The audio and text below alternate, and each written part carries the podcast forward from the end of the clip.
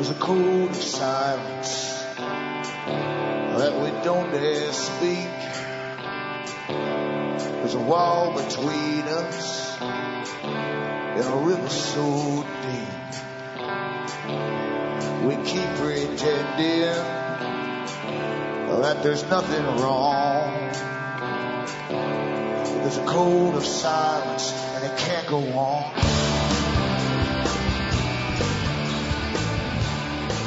Hi, folks. I'm Alan Watt. This is Cutting Through the Matrix on the 15th of October 2012. For newcomers, as always, I get this out the way very quick every, every night. In fact, you can help me out by going into cuttingthroughthematrix.com. Help yourself out too. There's over over a thousand audios for free download where I go through the histories of the big system that you take for granted. You're born into it, so you take it for granted. Your parents did too. And I point out the big plan. You're living through a script and the world is definitely directed, the future is directed by those who already owned the past, who got together, of course, openly at least, long before, I'm sure, uh, the 20th century. But at the beginning of the 20th century, they began to come out in public, and uh, many front men that worked for them too, the eugenicists, etc., were all out in force, getting their, their, their publications out there to get us all shaped into change, massive change of control by those that were the, the better types, the ones who were eugenically superior, who already owned basically the, the resources of the world in their day. And their plan was to bring in a world government and guide us all through amalgamation of countries together like the EU and NAFTA for the Americas into this big global society, which they again would rule, and at the end they would use both war, the hard power, and soft power, which is, of course, economics and the NGOs, the armies of them, to change society. So we'd all buckle down under this new system, post-democratic. So help yourself to that. Remember too, you're the audience that bring me to you, so you can help me get by by buying the books and discs at cuttingthroughthematrix.com, because I don't sell anything else, and I don't get money from advertisers either. I could certainly, but then I'd, I'd, have to start promoting it all the time. And then it's a business. So uh, it's up to you if you want to keep it going. And remember from the US to Canada, you can still use personal checks or international postal money orders from the post office. You can send cash or you can use PayPal. Across the world, Western Union and MoneyGram and PayPal once again. Straight donations are awfully, awfully welcome, remember. And necessary. But we are living through a script, as I say, and uh, uh, that, that the, the, technique, of course, of the media, which is all owned by the guys who uh, already owned the world, uh, who formed the Royal Institute for International Affairs, Council on Foreign Relations, with branches running uh, every government across the world now, almost. The last few are getting bombed out of existence. And they bring in central banking systems. And the idea, according to their own historian, Carroll Quigley, was to uh, bring these privately owned central banks using their big club of the money uh, to, to get us all to cow down into a new, uh, austere way of living while they scammed all the cash off you. The extra cash that you to spend on yourself now will all go to essentials only, and that's what it's all about. It's all about that. Academia is all in their employ as well, by the way, and these mandates are, are through all of academia's programs, this new, brave new world of theirs.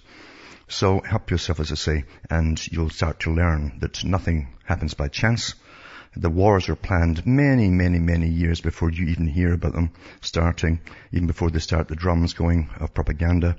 And, uh, and it's, it's, incredible, even during the Vietnam War, the CIA admitted they had many future wars already drawn up and planned out back then.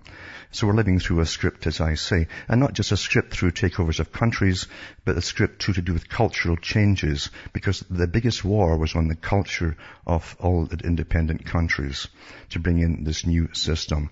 Once you degrade society through the cultures, those who are degraded or contaminated is the term that they use, once it's happened, you don't know you're contaminated. Everybody else is around you. You think it's all quite normal. You have no values left. Academia's been teaching moral relativity for about 40 years now. And so nothing's right or wrong unless the government tells you and your court system decides for you what they say is right and wrong. But you yourselves can go along with any opinion whatsoever as though it didn't affect you. And most folk like that. They don't like making decisions. They are trained, the government will do all for you. Back with more after this break.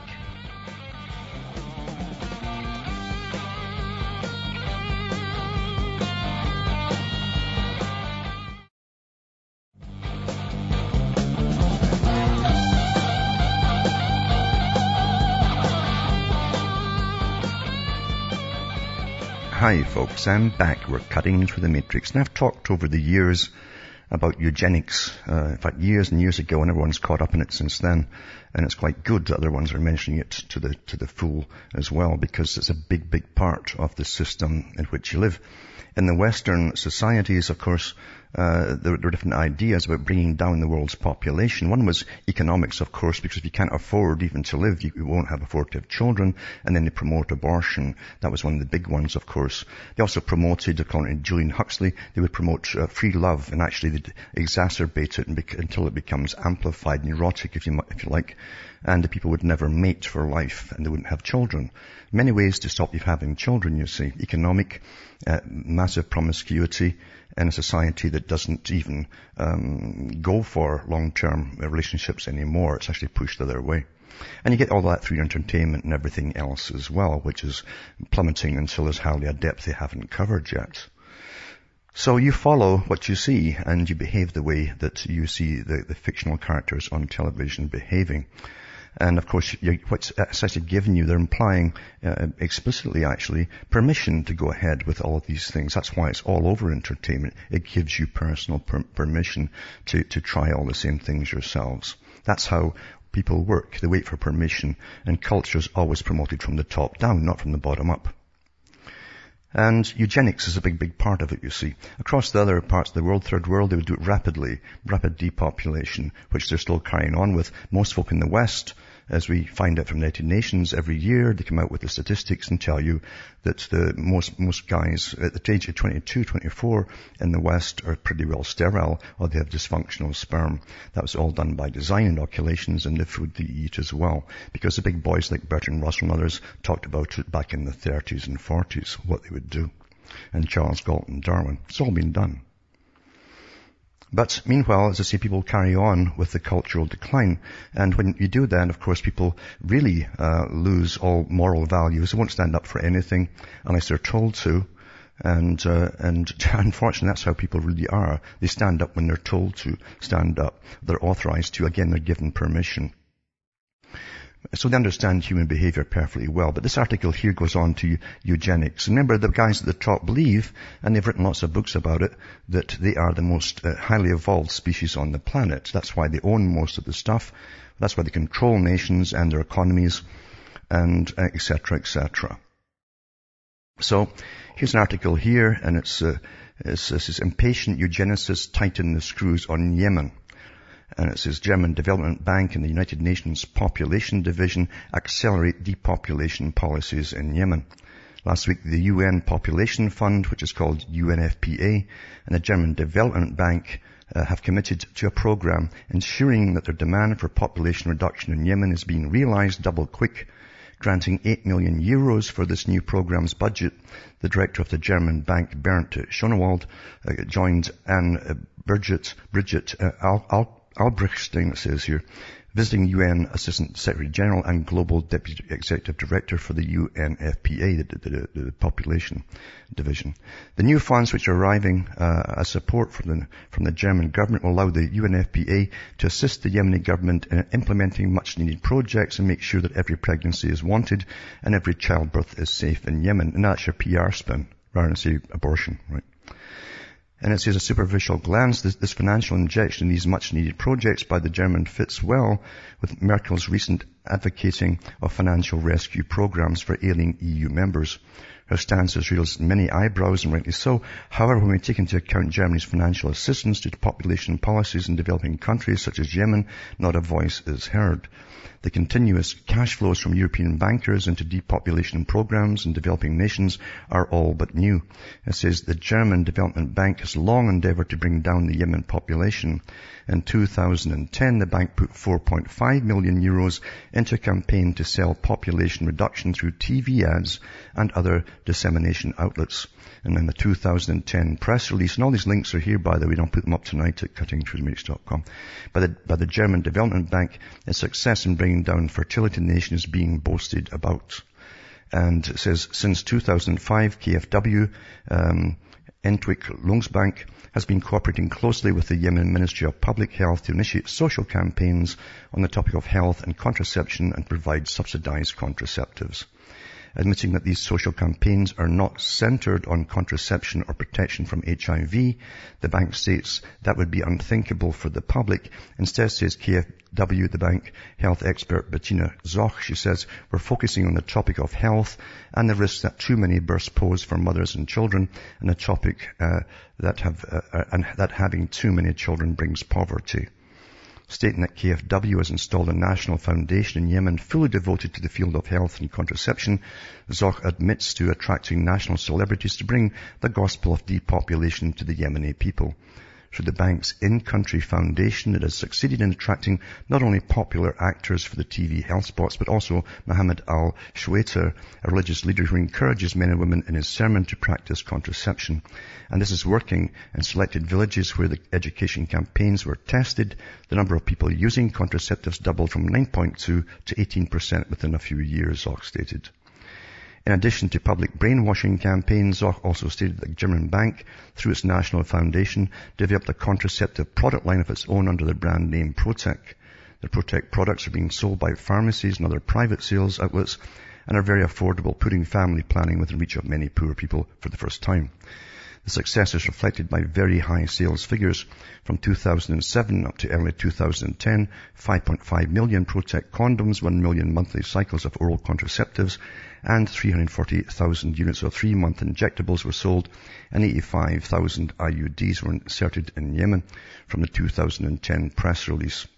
So they're really pushing it there, but actually remember too, the whole point is not to help the people, it's, it's depopulation and they want to, the whole of uh, Africa to come down uh, drastically over the next few years.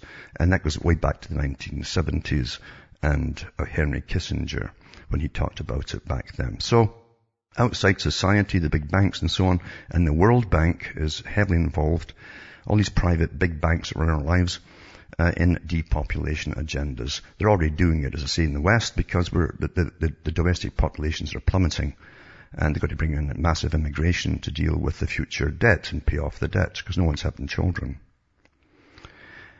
Big, big, big plan, you see. Now another thing too I've mentioned over many years is all, the, the, symbols that you see all around you that you don't take much notice of because uh, many of them are Masonic, of course, and um, they go back an awful long ways. You'll see that with the logos on the big corporations as well and uh, we take it for all for granted, but there's many other ones as well. This one's interesting. It says Russian activists slam the gay milk propaganda. This is a Russian anti-gay group has asked prosecutors to investigate milk cartons that claims promote homosexuality to children.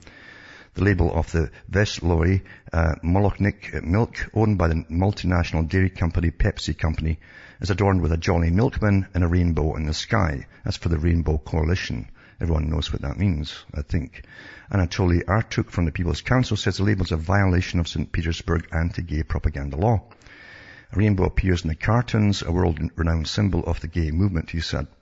That immediately put me on alert. It's so amazing because I can remember years ago when various people were coming out from the West, uh, from Russia, Soviet Russia, uh, and uh, I think it was um, uh, a couple of the presidents actually said said that uh, the West would fall from within without falling, firing a shot because it becomes so decadent. What they meant was they knew there's a cultural war by their own people inside America through the entertainment industry primarily and academia promoting a lot of stuff that they knew would eventually bring down society. Because culture is the most important thing. You lose your culture, it doesn't matter who comes in with guns, you won't fight them, you see. It's finished. So it's interesting that Russia is noticing the same thing in their own country being used uh, and uh, they're they're banning it basically. And um, it says here too that people are afraid, of course. The different spokespeople for the gay movement say they're afraid, uh, and so on and so on. It says, in fact, any promotion of gay equality has been targeted, including Madonna's appeal for gay rights at a recent concert in the city. And of course, it's more than just gay rights. I mean, uh, these these Pussy Riots we're having, all the rest of it, that group it wasn't just uh, uh, making a, a, noise in churches. They were spray painting inside the churches and smashing things as well. These are radical people who, if you would like them in your home, you smash things up. You should get away with that too. These are political movements and they're world uh, movements. They're happening in the States and Latin America too, by the way. And um, they're all funded from the same big foundations, for those who don't know. So the big foundations are always behind the big cultural changes, of course, that you have to accept. Another one here is to do with, uh, this is, ties in with it actually. Catholics are assaulted and spat upon and spray painted as they defend cathedrals from feminist groups, just like Russia, you see. But you'll see these so-called feminists in a little video that they have up there, uh, literally doing all this stuff and, uh, and they get away with it because they are women, uh, and no one attacks them back. It was guys doing it to guys. It'd be a pitch battle, as you well know. But it says Posadas, Argentina, October 11th, the angry pro-abortion feminists mocked, spat on, and spray-painted Catholics who were standing guard in front of the cathedral of the Diocese of Posadas in Argentina Saturday, an event that was caught on video by professional journalists and placed on YouTube and other media. I'll put that up tonight. But it goes on to say that according to reports by local media, the Bishop of Posadas, Juan Martinez, had closed the cathedral and cancelled liturgical services there in anticipation of the presence of the women who had gathered to the city to participate in the annual National uh, Women's Day encounter an event that's become notorious for vandalism and attacks on Catholic churches. So you understand these are promoted worldwide and they're organized by a head uh, that has them working worldwide on the same things across the planet. So uh, many things happen this way. And, and unfortunately, you understand, you, you, can, if you educate the people, remember education is indoctrination. It doesn't matter what, what, what you're giving them. You're always giving them some kind of agenda. You can radical, radicalize and create any group and use them. Easy to do. Just tell them, you know, they're being suppressed and repressed. And they'll really follow you back with more after this.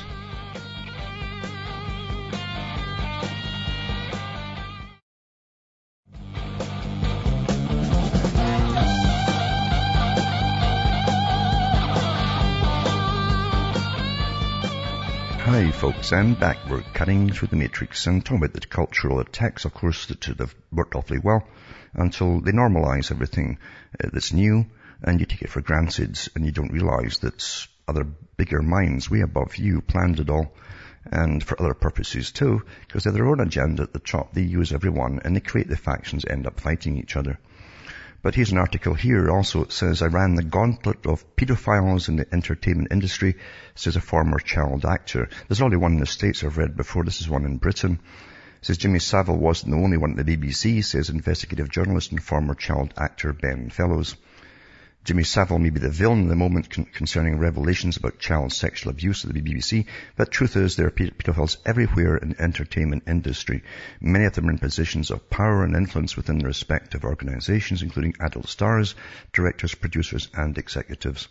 Then they give you an account of uh, this, this, this guy's uh, personal experiences as he was a child and he works in, in different theatre companies. Big top one's Royal Shakespeare Company as a child actor.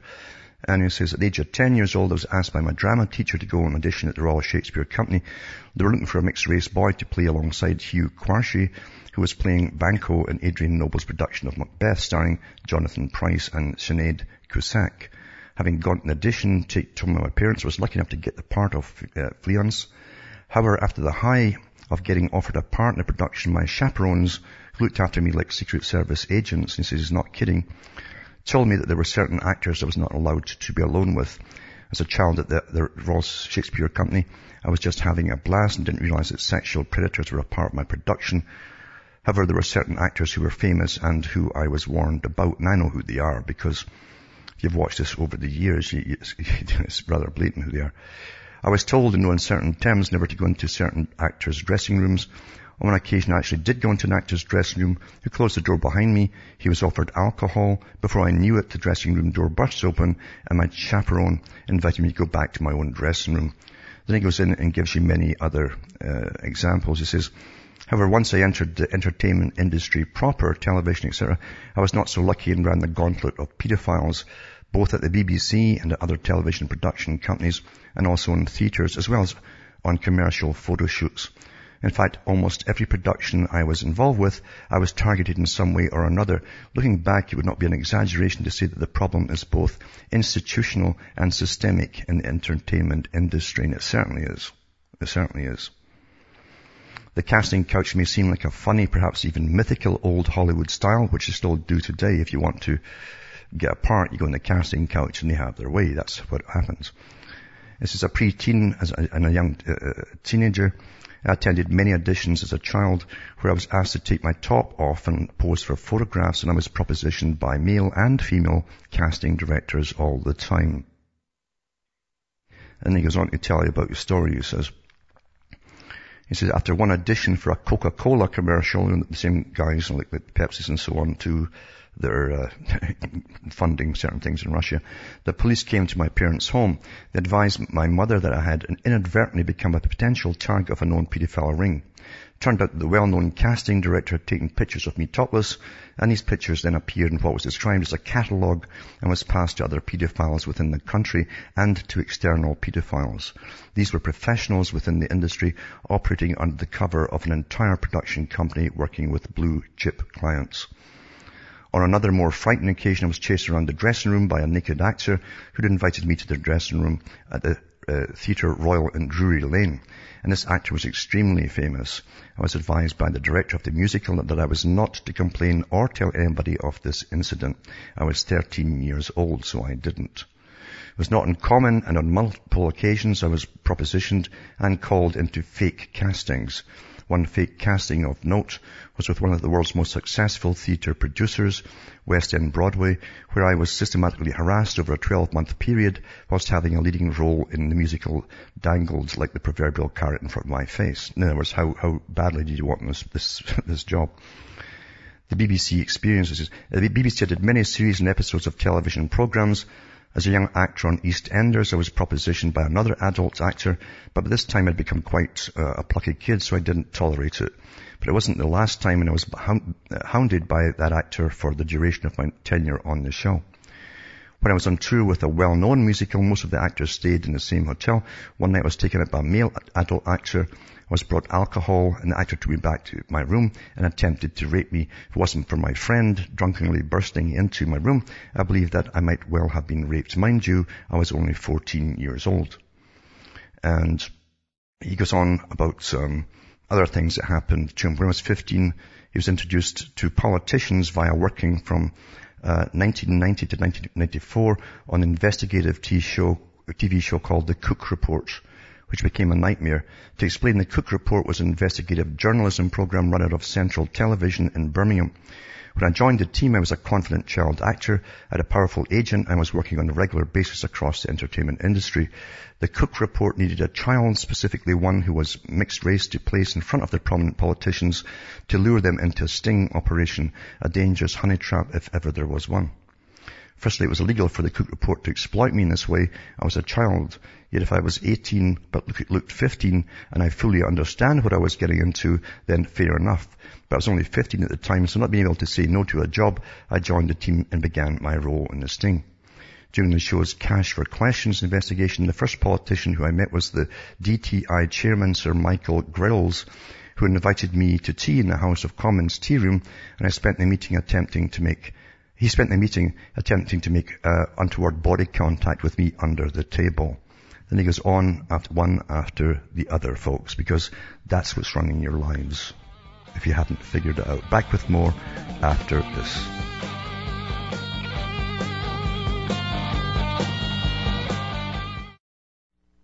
You're listening to the Republic Broadcasting Network because you can handle the truth.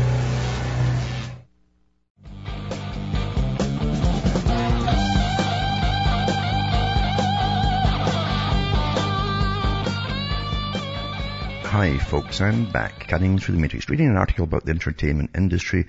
See, if you want to destroy a culture, these are the ones that you set up in the business. Do you understand the simplicity of it? And that's why uh, your culture goes down the tubes. It becomes more gross and more gross and more gross. And then you behave that way because you follow what you see, especially if you're, you're brought up with it and your parents have also been degraded in their generation, step by step by step. That was the process, you see. This is a war. You've got a war going on and you don't even know it. You are the result of a war. And what you think and what you may even like and your own behavior. But this, this fella goes on to talk about what happened to him. He says, it wasn't just the celebrities who were at it. A BBC producer, after filming one day on a television program, took me to a party, introduced me to the BBC staff, etc. He met a Guardian newspaper journalist who tried to come on to me. He says, I'm straight, and as a child, I even uh, thought, even though I probably thought I was cool, I was most certainly naive to the ways of adult behaviour in the industry. The producers took me back to their house in Ealing, suburb of London, frequently by BBC staff. I was drunk and a female BBC staff member tried to sleep with me. On our occasion I was given cocaine by famous personalities and, grew, uh, and crew with the full knowledge of the executive producers, producers and act directors. They even had the coke delivered via a BBC courier uh, from their, their, own vans that the, taxpayers all paying for us. Remember the government owns BBC and they also charge licenses to watch their rubbish. Uh, says to the party we were having in a BBC rehearsal room in Acton.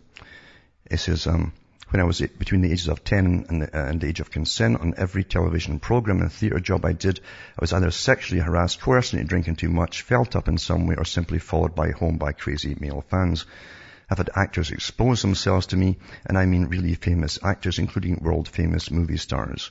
Many who are touted by the sycophantic celebrity worshipping media as role models. And that's a fact, folks. These are the ones that you're given as role models, and you're taught to worship them as young children. That's been going on for since the 60s. So you can see how recent revelations of Jimmy Savile are of little surprise for me.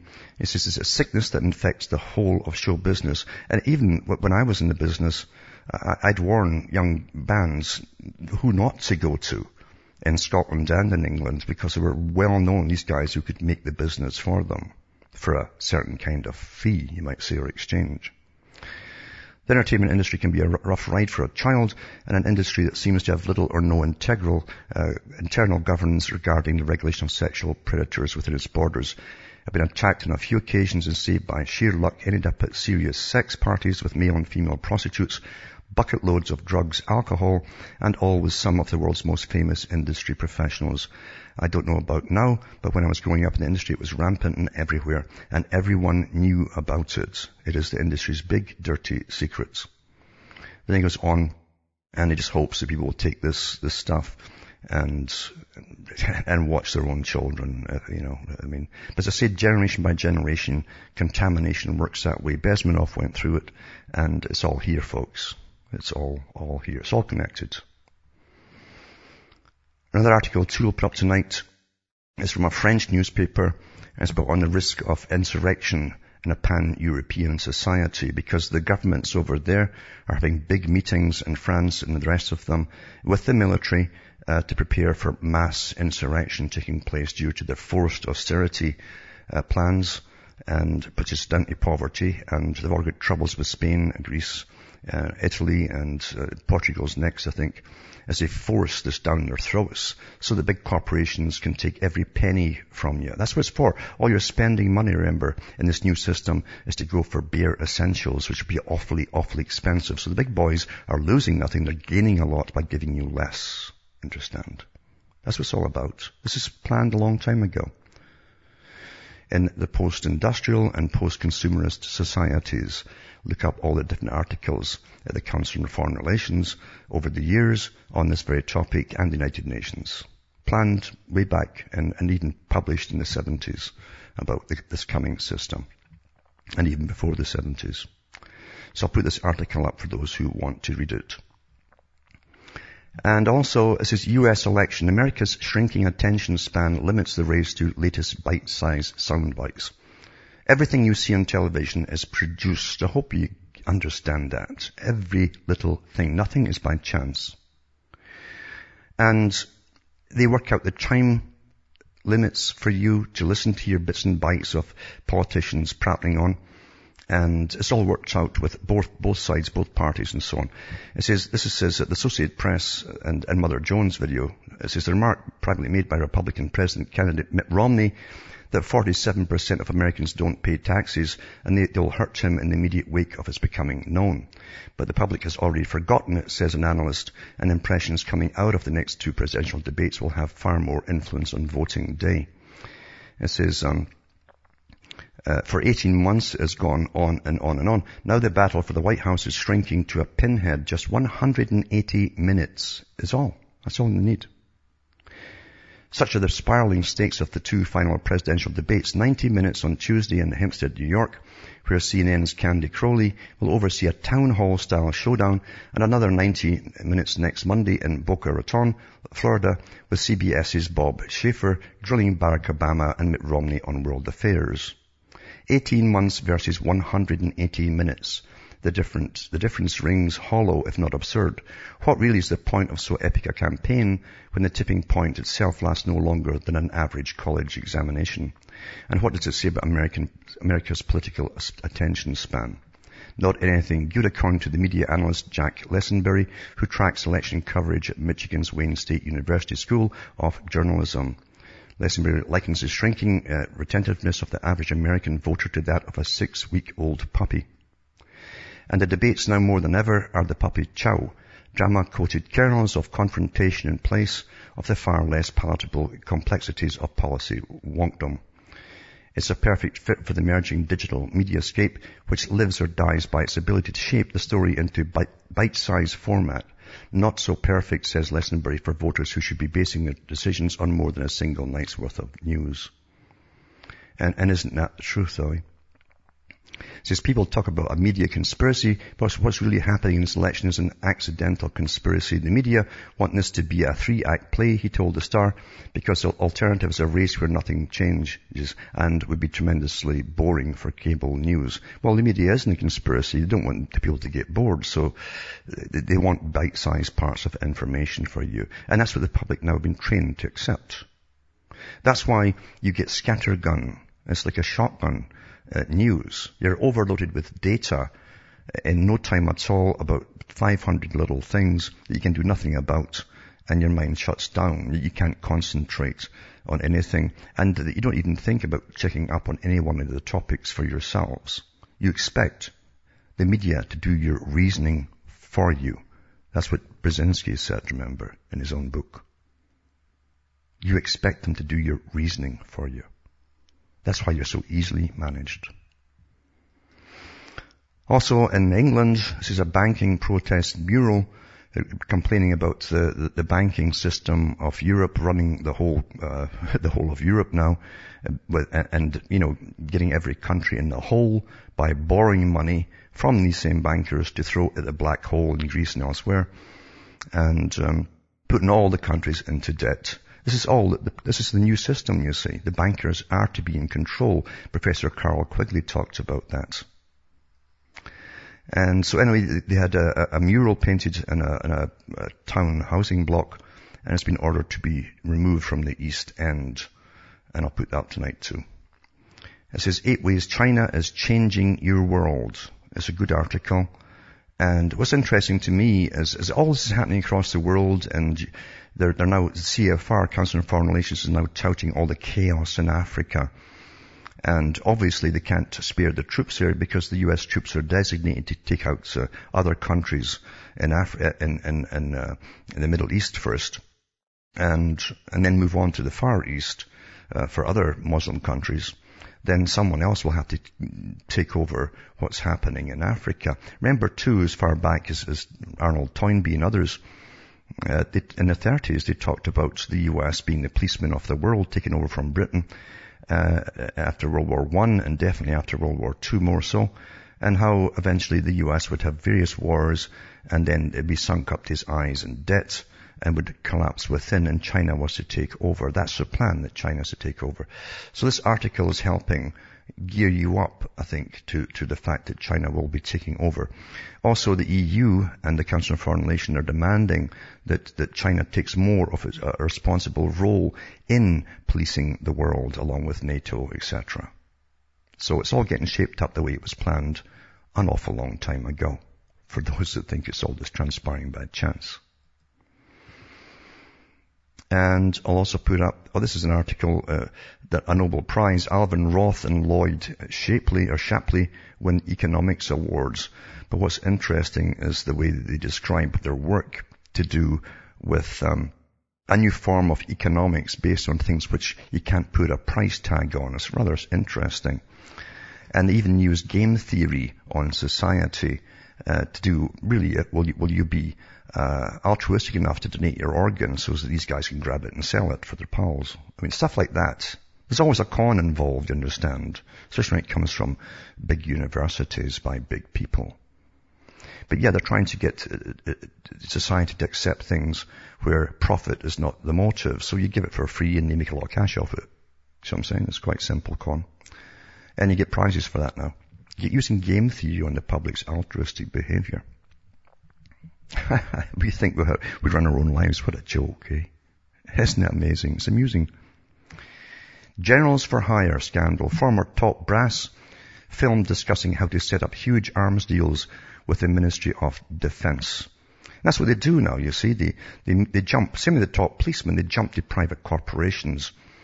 Often too, they have a pin, they, they actually get bills through Parliament, uh, so, so that they can get these private companies involved in private public partnerships, and then they jump ship and get a bigger paycheck after it's signed and sealed, and they become the top guys with a lot more pay. Everybody's corrupt now, you see.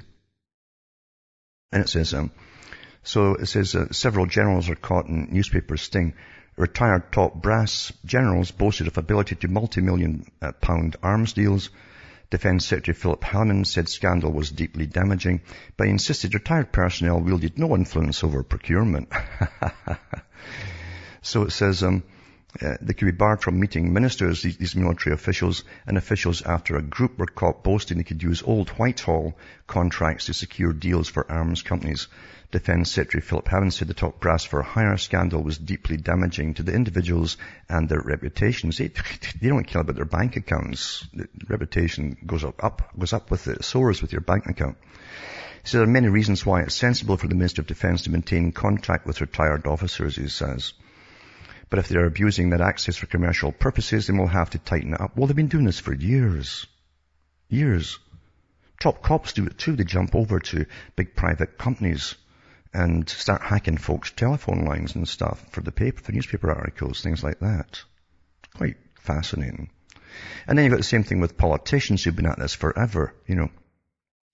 And uh, this article here talks about that. It says a senior civil servant who was in charge of the government's welfare to work schemes has resigned to join one of the companies he was overseeing.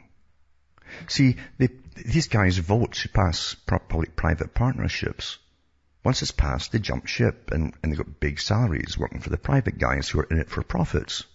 You see. Alan Cave was a director of the Department of Work and Pensions overseeing the work program. He's quitting to join Serco, the main contractors on the work programme in Yorkshire and the West Midlands. The move has been attacked by senior Labour members of Parliament, but the DWP said civil service rules have been followed. And it says, it's about time to change them, eh? But they won't do that because they more want to do it in the future. Paul Flynn, a member of Commons Public Administration Committee, described Mr. Cave's resignation as an egregious uh, example of the revolving door between government and industry, which has always been there. I can remember that the, the, five politicians that voted and, and drew up the bill to privatise the water supply for Britain. And as soon as it was passed, they all jumped ship and, into the company that they'd set up. they'd run it all now. You understand, we're run by corruption, folks. But then again, too, they don't call it corruption at the top. They call it, you know, um, it's more, it's, it's cost beneficial to the public. It's to jack up all the prices and fatten their wallets. Psychopaths can easily justify anything they do. You understand? Uh, and that's how it's been for a long time. And will continue to be. Same in the States, same in Canada, same elsewhere. That's what happens. And this article too. Uh, the U.S. ambassador, this is from the, the, the Hills uh, newspaper, U.S. ambassador internet fee proposal is gaining momentum. U.S. Ambassador Terry Kramer warned on Friday that a proposal to give a United Nations agency more control over the Internet is gaining momentum in other countries. Proposals to expand the United Nations International Telecommunications Union Authority over the Internet could come up at a treaty conference in Dubai in December.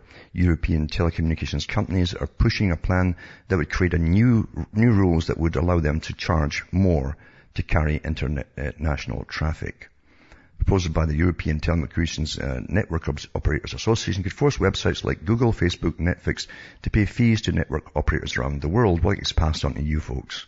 Actually, the whole idea is to get you licensed to be on the internet. I hope you realize that where it's all supposed to go.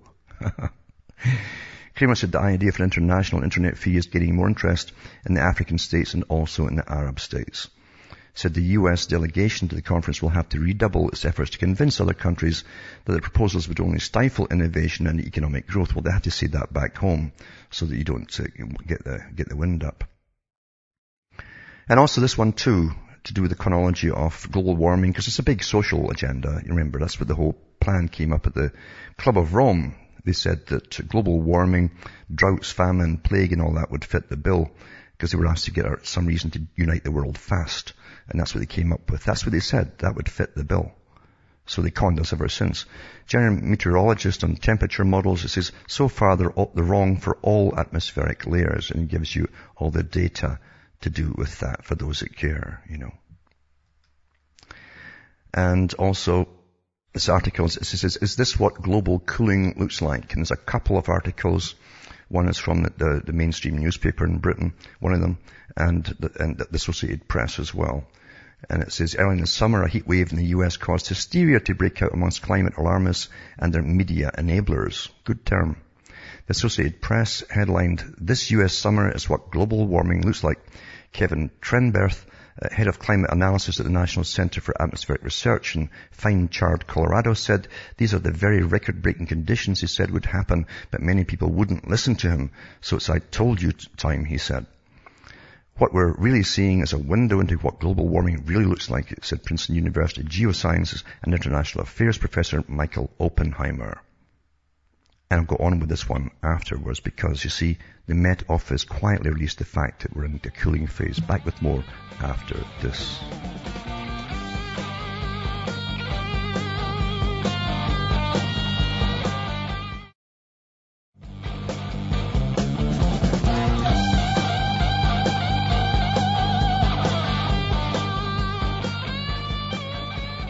Hi folks, I'm back. We're cutting through the matrix and talking about the, the reality of the weather. As I say, the Met Office in, in England did quietly put out their latest report and said the world, the world has, hasn't, has been cooling for the last 16 years. Know, the guys who were putting out all the fake, uh, uh, statistics and so on were caught at it with WikiLeaks, etc. The same Met Office, uh, who are living high on the hog from lots of incredible big grants, had to go and admit that, and it's quietly put out, of course, but at least one of the mainstream newspapers picked it up. I'll put it up tonight, and this this other article too. Uh, from an, another site too, to do with the very thing, to show you the real temperatures and the records have been set already in October for global cooling. I've had about a foot and a half of rain here over the weekend, and I'm not kidding about that. The road's flooded out here as I want to jack up your property taxes. You can't get in.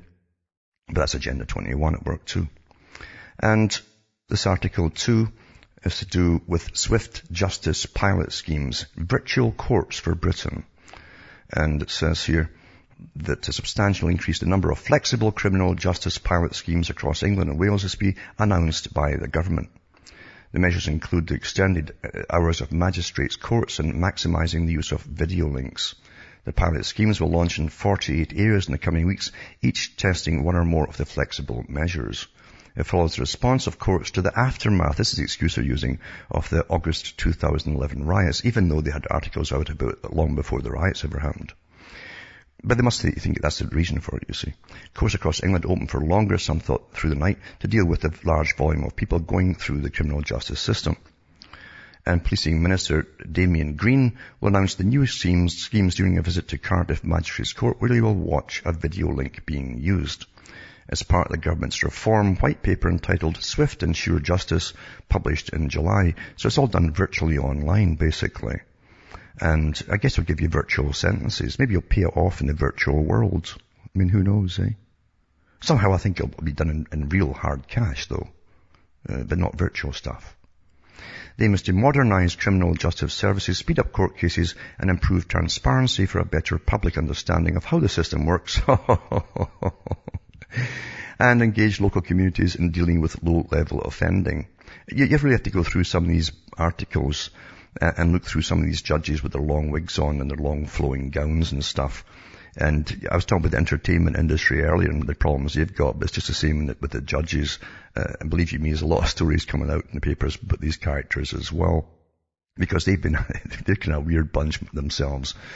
And it's all very hush hush and, and all that kind of stuff.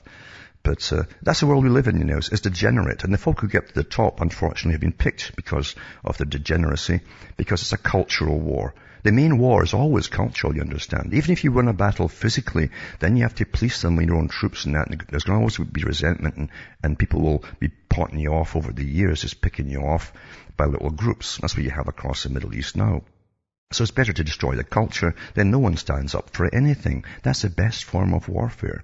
And they talked about it in the late 1800s, early 1900s, the boys who own and, and guide this present system. You understand that? I hope you do. And they convince you and teach you and even train you and indoctrinate you from school that, that one day it'd be good to just hit retirement age and take a euthanasia pill, then you won't be a burden on society and they can use all your pension money for, you know, spreading wealth across the world to, to the third world countries where they set up their big international corporations. That's the real world, folks. From Hamish myself from Ontario, Canada, it's good night to me, your God or your gods go with you.